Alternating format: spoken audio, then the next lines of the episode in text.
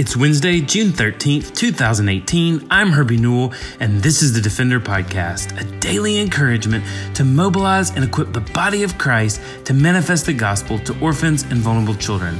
This daily podcast is a ministry of Lifeline Children's Services, and I'm coming to you from Dallas, Texas. Well, Doctor Rick and I are here in Dallas for the Southern Baptist Convention, and many of the things that have been discussed, even in this convention, is, is moral failure and the, the treatment of women. women and the actions of men. We have we have discussed at the Southern Baptist Convention many uh, moral failings of men that were in prominent places in church life.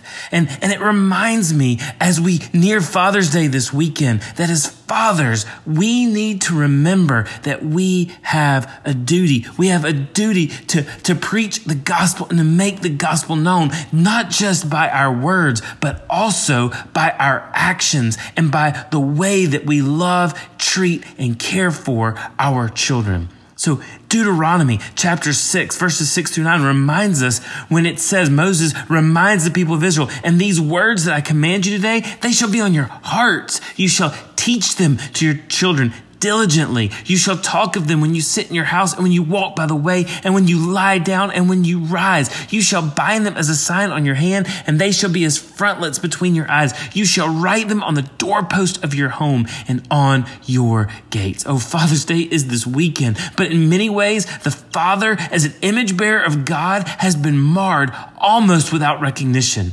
Brothers, we are called to love our wives as Christ loves the church. That means loving this precious image bearer of God, even when the dailiness of life seems boring, even when her sin makes her unlovable, and even when she wounds our ego, even when she fails to respect our leadership or rebels against our love.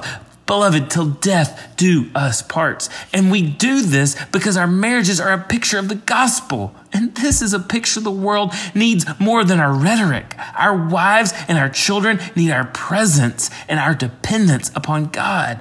And if we are fathers, the most important lessons we teach our kids is about a heavenly Father who will consistently pursue them with love, firmness, grace, holiness, compassion, mercy, and consistency. Oh, dads, our fatherhood is to be a shadow of the ultimate fatherhood of God. It's not perfect, but it gives a reflection that can be colored in by the Holy Spirit and God's common grace. So, brothers, put down your smartphone and pick up a Bible. Become engaged and attentive with your family. Romance your wife. Invest in your kids. And remember that you can't be significant in the world until you are significantly investing in the lives of your children and your family. Oh, dear brothers, stop allowing pornography and sexual temptation to devalue women, rob our families, and destroy the hearts of our wives. Life is short and the days are fleeting. Pray more, dear brothers. Read your Bible consistently and daily, and love your wife and love your children. Teach them the word of God, not just with your mouths, but with your lives. That doesn't mean we stop teaching with our mouths. We teach daily with our mouths, and we see, we teach consistently with our action and with our lives. Oh, single men, this word is for you. Men who have an empty nest, this word is for you. And men who aren't earthly fathers, you still have a grand opportunity to make a difference. Oh, don't waste your life and don't waste your days fogged in video games and meaningless bore. Don't, don't trap yourself in sports watching and sports playing that you rob other men of the investment that you can be in their lives. Don't become immature or allow immaturity to drag you into laziness. No, we must model hard work. We must model integrity, and we must be big brothers to kids in need.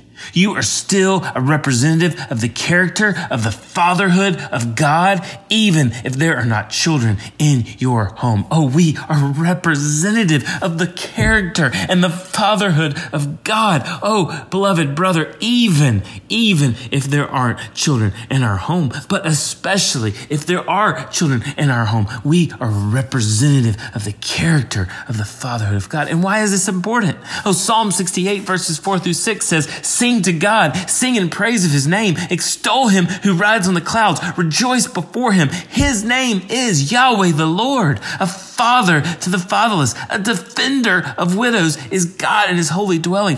God sets the lonely in families. He leads out the prisoners with singing, but the rebellious live in a sun-scorched land. Oh, Tim Keller says this about Psalm sixty-eight and a father to the fatherless. He says, in this world, the strong eat the weak, but God's strength is seen in his care for the weak. So we should be famous for sacrificially loving the poor and marginalized. This reflects the gospel itself, for God does not call people to earn salvation by strength. He came in weakness to die for us, to save only those who admit their spiritual helplessness. God created people to thrive best in families. Oh, but for those without a spouse, parent, or children, oh, there's God's family, the church, united by the common lifeblood of the Spirit, providing fathers and mothers and brothers and sisters and children for the lonely. Oh, beloved, as we look at Father's Day, let us remember that God's grace is good, deep, rich, and powerful. He is the father to the fatherless. He is the father to the oppressed, the poor, the needy, the stranger, the widow, the orphan. Oh, and he is the father of all of us wretched sinners. Galatians chapter four, verses four through seven reminds us, but when the fullness of time had come, God sent forth his son, oh, not born of woman, born under the law, to redeem those who were under the law so that we might receive adoption as sons. And because you are sons, God has sent the Spirit of his Son into our hearts, crying, Abba, Daddy, Father. So you are no longer a slave, but a son. And if a son, then an heir through God. Oh, both men and women are here characterized as having the rights of sons, because with sonship comes the right of inheritance. The Greek word hual, son, is a legal term used in the adoption and inheritance laws of first century Rome, as used by Paul here and elsewhere in his letters. This term refers to the status of all Christians, both men and women, who, having been adopted into God's family, now enjoy all the privileges, obligation, and inherent rights of God's children. The main point of his argument that Paul was making to the church at Galatia is that those who belong to Christ are a part of Abraham's family, and hence Christ is our big brother, and he has kept the law, and he's been faithful, and so we are accepted on the basis of his work and life. Christians are no longer slaves to sin, but adopted as sons into God's family. And this is evidenced by the Spirit that cries out within us that God is our Father. And because we are sons, we wear his name and we share his gospel with the nations. We are ambassadors of Christ. And so through this adoption, we are given four marks of sonship that I want us to savor this Father's Day weekend. Oh, we need to savor that while we have earthly fathers that are imperfect, we have a heavenly Father that is perfect and who gives us marks of sonship and gives us the ability ability to come before him. And so the four things we see in Galatians four, four through seven, uh, that, that, that bring spiritual adoption, and that we see that spiritual adoption grants the believer, is number one, it grants us the ability to cry out to our Father, the ability to cry out, and not only to be heard, but to be answered. To cry out, our krasdan, is a, is a full, loud cry of passion and feeling. This is a child crying out for their parents. And, and our children who are in our home, they cry out because they know that we will listen and respond. Our children cry out to us because they know that we'll come running to their cries. One of the hardest realities when I first began at Lifeline fifteen years ago was when I walked into an orphanage full of children, expecting it to be loud and out of control. I expected to hear crying and yelling. Instead, inside of most orphanages, all you hear is silence. Why? Children have lost their voices because they've been trained that just because they cry, it doesn't mean that someone will listen, and it doesn't mean that someone will come. Oh, but beloved, that's not the reality for you if you are a child of God today. You have the ability and the privilege to cry out to your Father. When life is hard, cry out to him because he will listen. Oh, men, when life's temptation is at your door and you are about to succumb, you have the ability to cry out to a God who will rescue you from temptation. Oh, men, when you don't feel like you measure up, when you don't feel like you can be the husband or the father that God has called you to be, don't you understand today? You have the privilege to cry out to your Father and say, help me. Help me be the man that I need to be to model the grace, the holiness, the mercy of Christ to a world, but most importantly, to my wife and to my family. Oh, brother and sister, cry out to God because he hears his children. But spiritual adoption doesn't just grant the believer the ability to cry out, but it also grants the believer access to speak to our Father. It gives us access to our Father. We have access to the creator, author, owner, and sustainer of the entire universe. Why? Because he's our daddy. Oh, what a beautiful thing it is to be the children of God.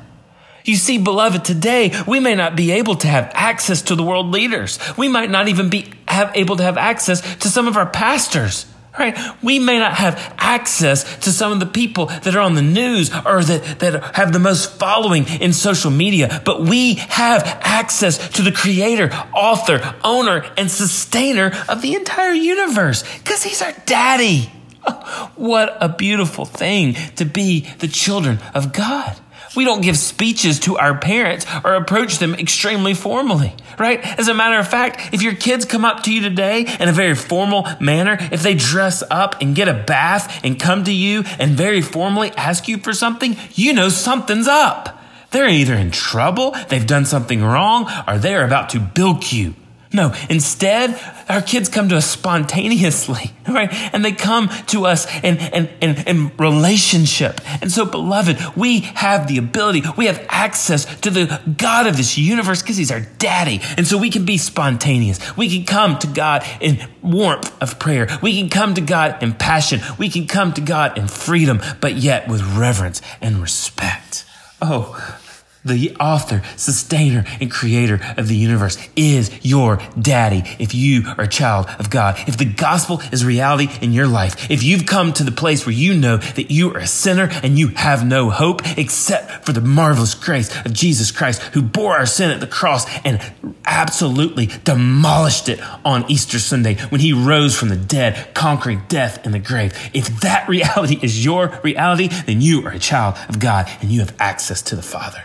Oh, but spiritual adoption also grants the believer the abiding presence of our Father. Oh, God is present. He is near to us. Just as a child calls out to their parents, they are heard because their parents are present. Right? If you hear your child's voice, then you are present. And your child knows when they can cry out because they know you're present. You wouldn't leave your young children at home without supervision. And if you did, you would be in a lot of trouble with, with Child Protective Services. No, you protect your children. They are in your presence. You are watching over them, right? And Psalm forty-six one tells us that God is our refuge and our strength. What a very present help in trouble.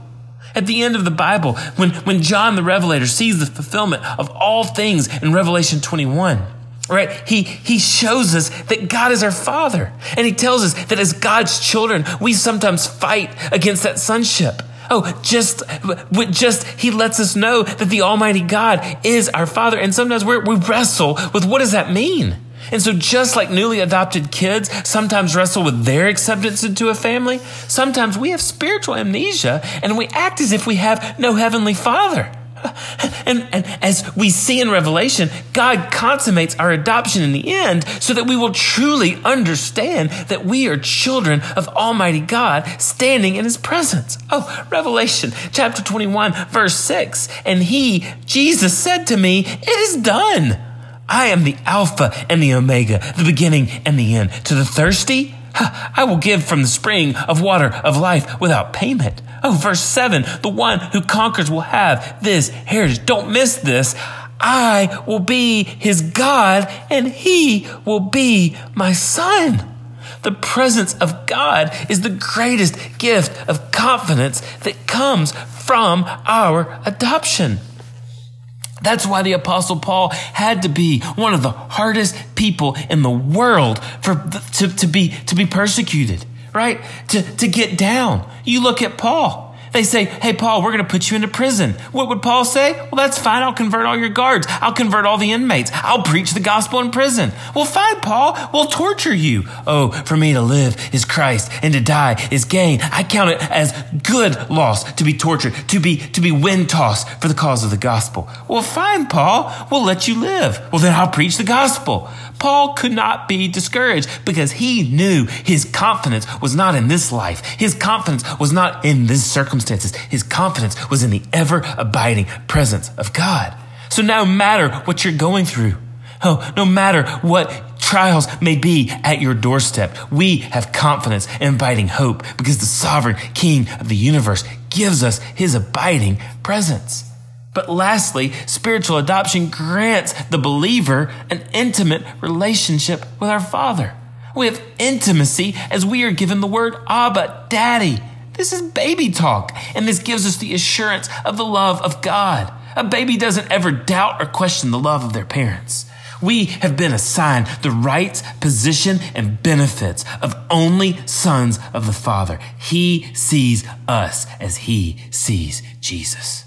Oh, therefore, we do not rely on our works to earn God's favor. We rest in the sonship, which is ours through the atoning life of Christ. We work because we have a deep affection for the Father because of how he has lavishly loved us. We have an intimate relationship with our Father. And so how will we respond this Father's Day weekend? Will we abide by the, the systems of the world and adapt to the cultural norms of this world? Or will we live radically different lives, lives which emulate the character of God by joining the cause of Christ to defend the fatherless? Oh, Joshua twenty-four, fourteen through fifteen. Now, therefore, beloved, fear the Lord Yahweh and serve him in sincerity and in faithfulness. Put away the gods that your fathers served beyond the river and in Egypt and serve the Lord. And if it is evil in your sight to serve the Lord, choose this day whom you will serve, rather the gods of your fathers of this world, whose they served in the region beyond the river, are the gods of the Amorites in whose land you dwell. But as for me and my house, we will serve the Lord. Oh, beloved, as for Lifeline, and as for our house, and as for the Newell house, we will serve the Lord. So dads and men and husbands and, and, and wives, let's join together to defend the fatherless. Let's join together to be precious image bearers of God, because what this world needs is he needs our Jesus. And so we want to let you know there are ways this summer that you can continually get engaged with Lifeline to start defending the fatherless. And we want you to know this summer, it's already underway. You can host a stand for orphans, maybe at your church, maybe through your family and your neighborhood, maybe in your community. But we want to let you know that summer is the perfect time to engage the whole family in orphan care. My family has had the opportunity to serve together for the past several years through Stand for Orphans. And so as a listener of the Defender Podcast, we want to give you an exclusive offer to some merchandise in our store. If you will use the code Stand for Orphans, plural, in our store at lifeline child dot org, you will get five dollars off our newest Stand for Orphans tees so that you can start to engage your family in your community to take a stand for orphans. So use the code Stand for Orphans in our store to get five dollars off our newest Stand for Orphans tees. Well, thanks for listening to the Defender Podcast. For more information or connect with me, please visit Herbie Newell dot com. To partner with Lifeline, visit Lifeline Child dot org. Follow us on Twitter, Instagram, or Facebook by searching for Lifeline Child. You can email us directly at info at lifeline child dot org. Beloved, will you allow God to use the gospel through you to impact the life of a child? Please contact us because we are here to defend the fatherless. We'll see you again next week for the Defender Podcast.